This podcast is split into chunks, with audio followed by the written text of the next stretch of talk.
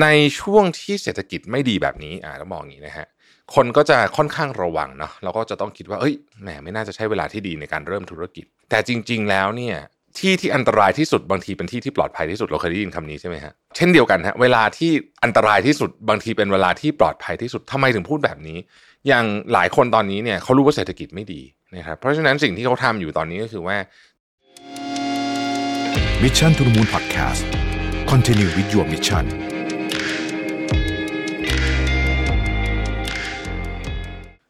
วัสดีครับ ยินดีต้อนรับเข้าสู่ Mission to the Moon Podcast นะครับ คุณอยู่กับประวิทย์หานุสาหะครับวันก่อนมีคำถามเข้ามาในอินบ็อกซ์ผมว่าน่าสนใจดีนะฮะคือคำถามนี้บอกว่ามีไอเดียนะครับออยากจะเริ่มแตกแขนงธุรกิจออกไปนะฮะซึ่งอาจจะเป็นการตั้งบริษัทใหม่หรือไม่ตั้งก็ได้จริงๆผมว่าไม่ใช่ประเด็นสำคัญว่าตั้งบริษัทหรือไม่ตั้งบริษัท แต่ถ้ามันเป็น BU ใหม่ Business Unit ใหม่นะครับ ก็น่าจะเกี่ยวข้องกับเรื่องนี้นะครับคำถามบอกว่า ตอนนี้ก็ทำธุรกิจอยู่แล้วนะฮะก็ไปได้โอเคนะครับไปได้โอเค แต่ตอนนี้มีไอเดียที่อยากจะทำอะไรที่มันใหม่ ซึ่งมีความเกี่ยวข้องกับธุรกิจเดิมค่อนข้างน้อยถึงน้อยมาก ควรเป็นเวลาที่จะทำดีไหมอ่านะฮะจริงๆเขาบอกธุรกิจมาด้วยแหละ แต่ผมคิดว่าเอ่อถ้าถ้าพูดธุรกิจมันจะเฉพาะเจาะจงเกินไป ผมก็จะเล่าคำตอบในความคิดเห็นของผมนะฮะนี่เป็นความคิดเห็นส่วนตัวแบบกว้างๆแล้วกันเผื่อท่านไหนที่รู้สึกว่า เอ๊ะ ตอนนี้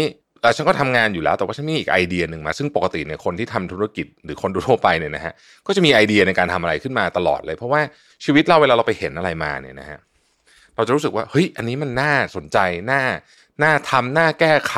น่าทำให้ดีขึ้นอะไรแบบนี้เป็นต้นนะครับ ในช่วงที่เศรษฐกิจไม่ดีแบบนี้อ่าต้องมองอย่างนี้นะฮะคนก็จะค่อนข้างระวังเนาะเราก็จะต้องคิดว่าเอ้ยแหมไม่น่าจะใช่เวลาที่ดีในการเริ่มธุรกิจนะครับ แต่จริง ๆแล้วเนี่ย ที่ที่อันตรายที่สุดบางทีเป็นที่ที่ปลอดภัยที่สุดเราเคยได้ยินคำนี้ใช่ไหมฮะเช่นเดียวกันฮะเวลาที่อันตรายที่สุดบางทีเป็นเวลาที่ปลอดภัยที่สุดทำไมถึงพูดแบบนี้ อย่างหลายคนตอนนี้เนี่ยเขารู้ว่าเศรษฐกิจไม่ดีนะครับเพราะฉะนั้นสิ่งที่เขาทำอยู่ตอนนี้ก็คือว่า เตรียมตัวใช้เวลาเนี้ยในการปัดฝุ่นบ้านอะไรอย่างเงี้ยเตรียมตัวเพื่อต้อนรับเศรษฐกิจที่ดีนะครับในในความหมายนี้ก็คือว่าอะอย่างบางบริษัทเนี่ยกำลังจะ IPO ใช่ไหมฮะ เราก็รู้สึกว่าโอ้ยตอนนี้เศรษฐกิจไม่ดีไม่เป็นไรงั้นเราใช้เวลาในการเตรียมตัวอีกสักสองปีละกันให้มันแข็งแรงไปเลย แล้วพอสองปีเศรษฐกิจมันวนกลับมาดีขึ้น ตอนนั้นเป็นจังหวะที่ดีพอดีนี่คือลักษณะแต่ว่า การเตรียมการเนี่ยมันเตรียมการแผนการมันเริ่มต้นในช่วงเวลาที่เศรษฐกิจไม่ดีที่สุดเลยนะฮะกรณีแบบนี้ก็จะคล้ายกันก็ได้ ถ้าเกิดเราใช้วิธีคิดแบบนี้นะครับแต่ผมไม่ได้บอกนะว่าควรจะต้องทำทุกคนนะฮะเดี๋ยวเดี๋ยวเดี๋ยวเกิดเจ๊งขึ้นมาแล้วมาโทษผมไม่ได้นะอันนี้เป็นความคิดเห็นส่วนตัวเฉยๆนะครับ คือในบางพื้นที่เนี่ยนะฮะมันยังมีตลาดเหลืออยู่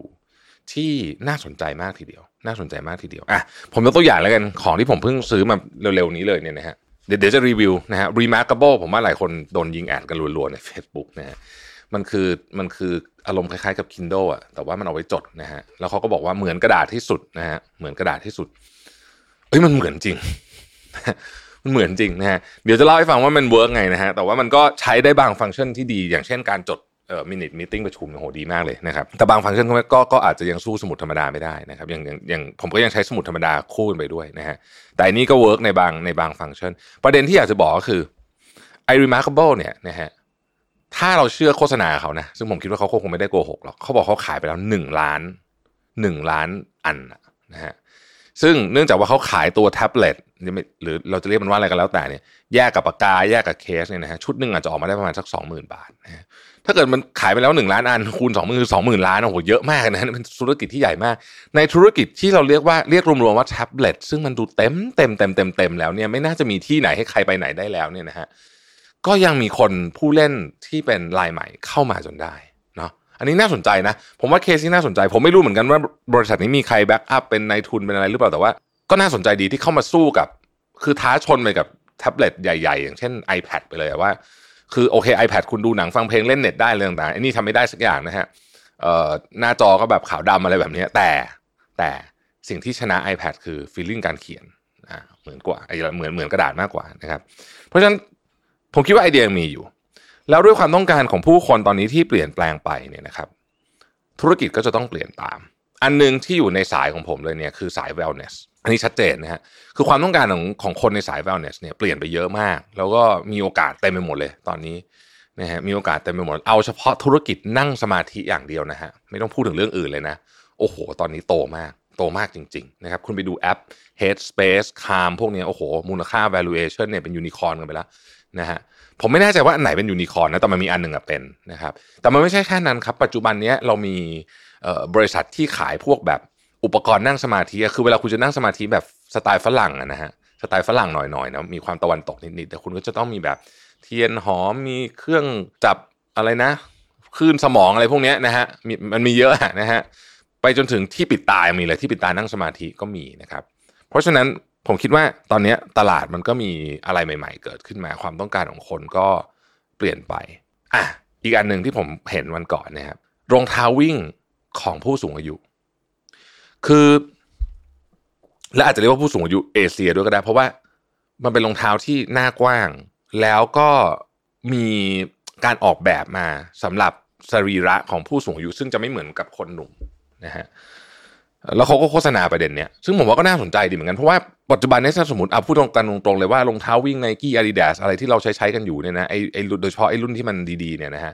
มันถูกออกแบบมาสำหรับนักวิ่งที่ performance ดีมากคือเป็นอยู่ในอยู่ใน condition ที่ที่ฟิตมากที่สุดนะฮะใช่ไหมพื้นหนาโอ้โหแบบไอไอพวกไอที่วิ่งสตรีทนะถนนนะนะแต่ว่ามันก็จะมีตลาดอื่นอีกอะที่ที่ที่ไม่ได้ที่ไม่ได้อยู่ในกลุ่มนี้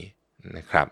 หรืออาหารต่างๆนะอาหารต่างๆตอนนี้เนี่ยนะครับ อาหารวีเกนนะฮะนมที่ไม่ใช่นมวัวนะตอนนี้โลกคนเริ่มพูดเยอะว่านมวัวเนี่ยถ้าลองเลิกกินดูบางทีเฮ้ยผิวพรรณดีขึ้นนู่นนี่การขับถ่ายดีขึ้นนะครับเพราะว่าคนแพ้นมวัวเยอะอ้าวไม่กินนมวัวแล้วกินอะไรแทนนะครับคนก็จะมากินนมโอ๊ตนมมันมีนมโอ๊ตนมแอลมอนด์อะไรพวกนี้ใช่ไหมฮะมันมีนมโอ๊ตยี่ห้อหนึ่งชื่อโอ๊ตลี่ผมว่าหลายท่านที่กินนมโอ๊ตคงจะคุ้นกับยี่ห้อนี้ดีอยู่แล้วนะครับน่าจะเปิดมาไม่กี่ปีเนี่ยปัจจุบันนี้ขายปีหนึ่งจ็ดแปดหมื่นล้านนะฮะเป็นเป็นบริษัทฝรั่งนะ ขายปีละเจ็ดแปดหมื่นล้าน เพราะฉะนั้นเนี่ยโอกาสทางธุรกิจนี่มีอยู่นะครับมีอยู่ แต่สิ่งที่ต้องคำนึงถึงคืออะไรหนึ่งจะเอาเงินมาจากไหน เงินก้อนนี้ต้องเย็นสุดๆ เพราะตอนนี้เงินสดเป็นเรื่องสำคัญ ถ้าคุณกำลังจะเปิดธุรกิจใหม่แล้วจำเป็นจะต้องใช้เงิน ไม่ว่าจะเยอะจะน้อยก็ตาม ต้องมั่นใจว่าอันเนี้ยไม่รบกวนธุรกิจหลักหรือของเดิมที่คุณทำอยู่ เพราะเงินสดช่วงนี้หายากนะครับ อันนี้เป็นเรื่องที่ผมคอนเซิร์นมากที่สุด เพราะฉะนั้นถ้ามีคนมาถามว่าอยากจะเริ่มทำธุรกิจตอนนี้ ก็จะบอกว่าทำก็ได้แต่ใช้เงินน้อยๆได้ไหมนะฮะใช้เงินให้มันน้อยหน่อยนะครับ เพราะว่าแคชมันสำคัญจริง ๆ แล้วมันจะหายากขึ้นในช่วงปี 2 ปีนี้นะครับ อันที่สองต้องดูตลาดดีๆ ว่า ณขณะนี้เนี่ยคนอยู่ในมูดหรือเปล่านะฮะผมเคยเล่าให้ฟังในพอดแคสต์ตอนหนึ่งว่าสตาร์ทอัพที่ประสบความสำเร็จมากที่สุดเนี่ยนะที่เขาไปเก็บสถิติมาเนี่ยไอเดียก็เรื่องหนึ่ง founder ก็เรื่องหนึ่งแต่สิ่งที่สำคัญที่สุดคือ timing จังหวะและเวลา เพราะฉะนั้นถ้าจังหวะและเวลามันได้นะฮะยกตัวอย่างเช่น ตลาดหมาแมวตอนเนี้ยกำลังโตมากนะฮะแม้เศรษฐกิจไม่ดี ก็ไม่ได้กระทบมากมายนัก เอาพูดจริง ๆ แล้วนะฮะตลาดหมาแมวโตกว่าตลาดเด็ก เพราะว่าเด็กน้อยลงนะฮะแต่หมาแมวเยอะขึ้น แล้วถ้าเกิดว่าเราไปดูที่ต่างประเทศ ซึ่งประเทศไทยเป็นฐานส่งออกพวกอาหารอาหารของเล่นอะไรมาไปหมาแมวเนี่ยไปที่เมืองนอกเยอะมากนะฮะโรงงานอาหารสัตว์ที่เมืองไทยนี่ใหญ่มากหลายโรงนะครับ ใหญ่แบบใหญ่แบบ ระดับโลกอะนะฮะมีหลายโรงเลยนะครับเออเราไปต่างประเทศเนี่ยยกตัวอย่างเช่นอเมริกาเนี่ยนะฮะที่เออผมเพิ่งกลับมาเนี่ยอย่างที่ชิคาโกเนี่ยชิคาโกเนี่ยคนเลี้ยงหมาเยอะมาก เยอะมากเยอะจริง ๆ คือ คือไม่ค่อยเห็นเด็กเลยเห็นแต่หมานะฮะแล้วก็เออเข้าไปซูเปอร์มาร์เก็ตอะไรอย่างนี้ได้ คือคนที่นู่นเขาจะมี perception กับหมาเนี่ยไม่เหมือนกับคนไทยสมมุติเราเมืองไทยเราพาหมาเข้าร้านอาหารอย่างเงี้ย ต่อให้ร้านเขาอนุญาตนะ คนก็จะค่อนข้างรังเกียจใช่ป่ะ แต่ว่าที่เนี่ยที่ที่นู่นเนี่ยเขาเขาหมาเหมือนคนอะนะฮะคือแล้วหมาที่นู่นก็ proper มากนะคือแบบมารยาทดีรู้ว่าควรจะทำอะไรอะไรเงี้ยไม่มีการไปเห่าหรือวิ่งเสียงส่วนเสียงเสียงดังไม่มีเลย แล้วก็เจ้าของเขาก็จะถ้าสมมติว่ามันไปไปอุจจาระหรืออะไรเงี้ยเขาเจ้าของเขาตามเก็บนะครับเพราะฉะนั้นเพราะฉะนั้นเขาก็มีกฎระเบียบที่ค่อนข้างชัดเจนดีนะฮะเลี้ยงหมาต้องเสียภาษีด้วยนะก็ธุรกิจนี้ก็โตมาก นะครับก็โตมากแม้ในยามเศรษฐกิจจะไม่ดีแบบนี้ก็ทำแล้วมันอาจจะไม่ได้โตที่เมืองไทยก็ได้นะ มันอาจจะไปโตที่ต่างประเทศ แต่เผอิญเราเอ็กซ์พอร์ตของพวกนี้ไปเยอะนะครับหรืออีกอย่างหนึงน่าสนใจก็คือ ตลาดอันนึงที่กำลังโตคือมะพร้าวฮะตลาดของที่เกี่ยวกับมะพร้าวและ ผมพูดจริง ๆ ไม่มีมะพร้าวที่ไหนรสชาติดีเท่าเมืองไทยนะครับและคุณภาพของสกัดของสกัดของมะพร้าวที่ไม่ได้เป็นที่ไม่ได้มากินแล้วนะเอาไปทำเครื่องสำอางอะไรอย่างเงี้ยของไทยก็ถือว่าดีมาก เพราะฉะนั้นเนี่ยอย่างเงี้ยมันเป็นของที่ ยังมีโอกาสอยู่ในในตลาดโลกใหญ่มาก เมืองไทยอาจจะไม่ได้โตมากแล้วแต่ตลาดโลกเนี่ยโอ้โหมีพื้นที่ให้ไปเยอะนะครับอะนะอันนั้นก็เป็นเรื่องของพูดสลับไปสลับมาเงินทุนนะครับสำคัญมากคนเป็นอีกเรื่องที่สำคัญมาก เวลาจะเริ่มธุรกิจใหม่เนี่ยนะครับเรามัก underestimate เรื่องเนี้ยว่าแบบเอ้ยเอาคนเดิมๆไปช่วยกันทำก็ได้มั้งอะไรแบบเนี้ยไม่ได้ เพราะว่าไอ้คนเดิมปัจจุบันนี้ก็งานล้นจะตายอยู่แล้วนะฮะ พอไปทำธุรกิจใหม่ด้วยเนี่ยมันจะทำให้ไม่ดีทั้งสองอย่าง อย่าประเมินกำลังของตัวเองสูงเกินไปด้วยนะ เรารู้สึกว่าเราทำเรื่องนี้อยู่นะครับ จะไปเปิดเรื่องใหม่อีกเรื่องหนึ่งเนี่ยนะฮะคิดก่อนว่ากำลังเราไหวหรือเปล่านะปัจจุบันนี้อย่างผมเนี่ยนะครับ ผมรันสองบริษัทนะแล้วก็นั่งเป็นบอร์ดอยู่สามสี่ที่ตอนนี้เนี่ย ตอนนี้ผมบอกทุกคนเลยนะว่าเฮ้ยผมไม่รับงานเพิ่มแล้วนะรับไม่ไหวจริงๆคือ อันนี้มันเต็มแคปซิตี้แบบขย่งขย่งนิดนึงแล้วด้วยซ้ำเพราะฉะนั้น เราต้องประเมินกำลังตัวเองให้ถูกด้วยนะฮะแล้วก็ประเมินกำลังทีมงานให้ถูกด้วยนะครับ สุดท้ายผมว่าคือจริงๆรายละเอียดในการทำธุรกิจมันเยอะนะแต่สุดท้ายผมว่าในยุคนี้สิ่งที่เป็นหัวใจเลยของการทำธุรกิจคือ คุณจะต้องสามารถทดลอง แล้วก็ pivot มันไปได้เรื่อยๆอะทดลองเสร็จเอา feedback กลับมา ทดลองเสร็จ feedback กลับมา ต้องทำแบบนี้ได้ คือ ธุรกิจโมเดลมันต้องถูกออกแบบมาตั้งแต่วันแรกให้เป็นแบบนี้เลย ไม่ใช่ธุรกิจที่แบบ fixed cost เยอะๆ แล้วก็ทำไปแล้วแก้อะไรไม่ได้เลยเนี่ยนะครับ fixed cost ต้องน้อย ความยืดหยุ่นต้องสูง แล้วก็ test test test ไปได้เรื่อย ๆ แบบเนี้ยผมว่าก็โอเคในการที่จะทำนะครับ แต่ในเวลาแบบนี้ก็ต้องคิดทบทวนหลาย ๆ รอบหน่อยนะครับ ก่อนจะเริ่มทำนะฮะแต่ถ้าเกิดว่าคิดว่าเฮ้ยมันต้องทำแล้วล่ะ มันจังหวะมันได้ ก็เป็นกำลังใจให้นะครับ ขอบคุณที่ติดตาม Mission to the Moon นะฮะแล้วพบกันใหม่พรุ่งนี้ สวัสดีครับ Mission to the Moon Podcast Continue with your mission